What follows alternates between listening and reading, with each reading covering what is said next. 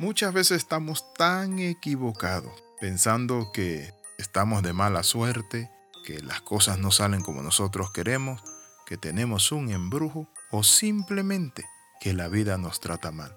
Y nos olvidamos de algo muy importante. Y es que muchas veces nosotros en el pasado no miramos reflejado lo que va a ser en el presente. ¿Sabes tú que lo que estás viviendo hoy son las consecuencias de las malas o buenas decisiones que tomaste en el ayer. Pero ¿cuántas veces hemos tomado nuestras propias decisiones sin tomar en cuenta a Dios?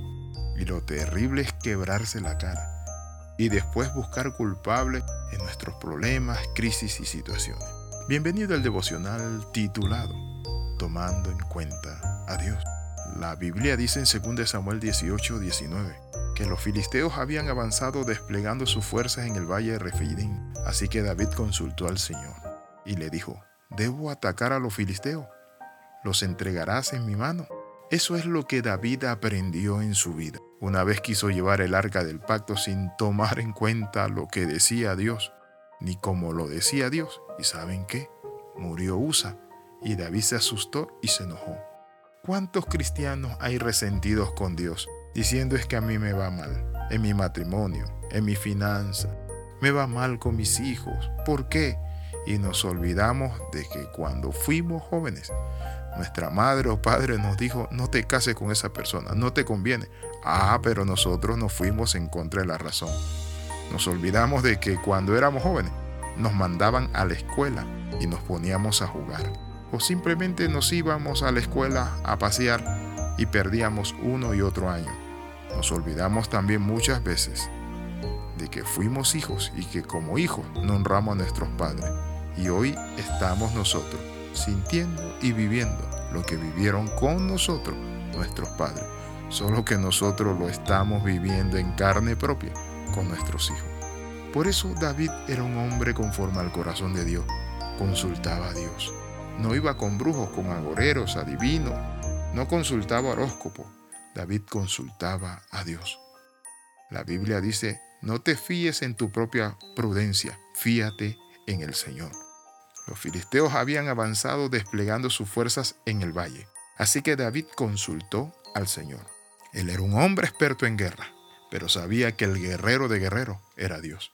Consultar a Dios antes de enfrentar un desafío significa dependencia. Cuando tenemos una relación fuerte con el Señor y con su Santo Espíritu, no vamos a querer hacer nada sin antes ir en oración. La Biblia dice, confía en Dios. Y la confianza es acercarse, consultar y esperar en su palabra, en sus propósitos, planes y guianza del Espíritu. Los que son guiados por el Espíritu, estos son hijos de Dios. El libro de Salmo nos dice que encomendemos al Señor nuestro camino, que confiemos en Él y Él hará. Para poder hacer eso necesitas depender de Él, confiar en Él. Y tener una confianza es tener la paz y la tranquilidad que tiene un niño en los brazos de su padre. Salomón en el libro de Proverbios enseña que no debemos ser sabios en nuestra propia opinión. Fíate de Jehová tu Dios de todo tu corazón. Así que pidámosle a Dios que nos guíe en estos tiempos. La palabra de Dios y su voluntad es lo mejor que puede guiarnos ante tantos peligros que hay en el camino. Hay algunas áreas donde debemos pensar en Dios antes de que lleguen los días difíciles. En primer lugar, en la juventud. Acuérdate, joven, de tu Creador antes que vengan los días malos.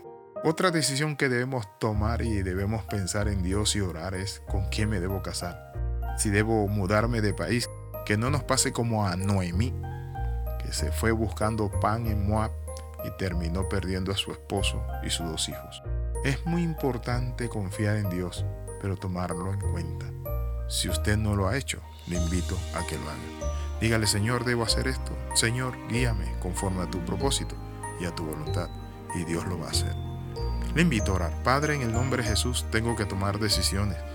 Señor, ayúdame a ser humilde, Padre Santo, frente a todos los flagelos de la vida frente a los retos, frente a tantas cosas que tengo día a día que enfrentar con valentía. Dame la fuerza, la sabiduría, Señor Padre Santo, y la humildad para confiar en ti y consultarte siempre. Amén y amén. Mire, le invito para que usted le diga Jesús, Señor Jesús, cámbiame, perdóname, límpiame. Con tu sangre preciosa haz una transformación en mi vida, cambia mi mente y ayúdame a depender de tu mano y de tu guianza. Amén. Y amén, dígalo conmigo. Amén. Le saluda el capellán internacional Alexis Ramos. Nos vemos en la próxima y escríbanos al más 502 42 45 6089. Comparta su testimonio. Si usted conoció a Cristo, Dios le dio una palabra, compártala con nosotros. Eso nos bendice y apoya audio devocionales Palabra de Transformación.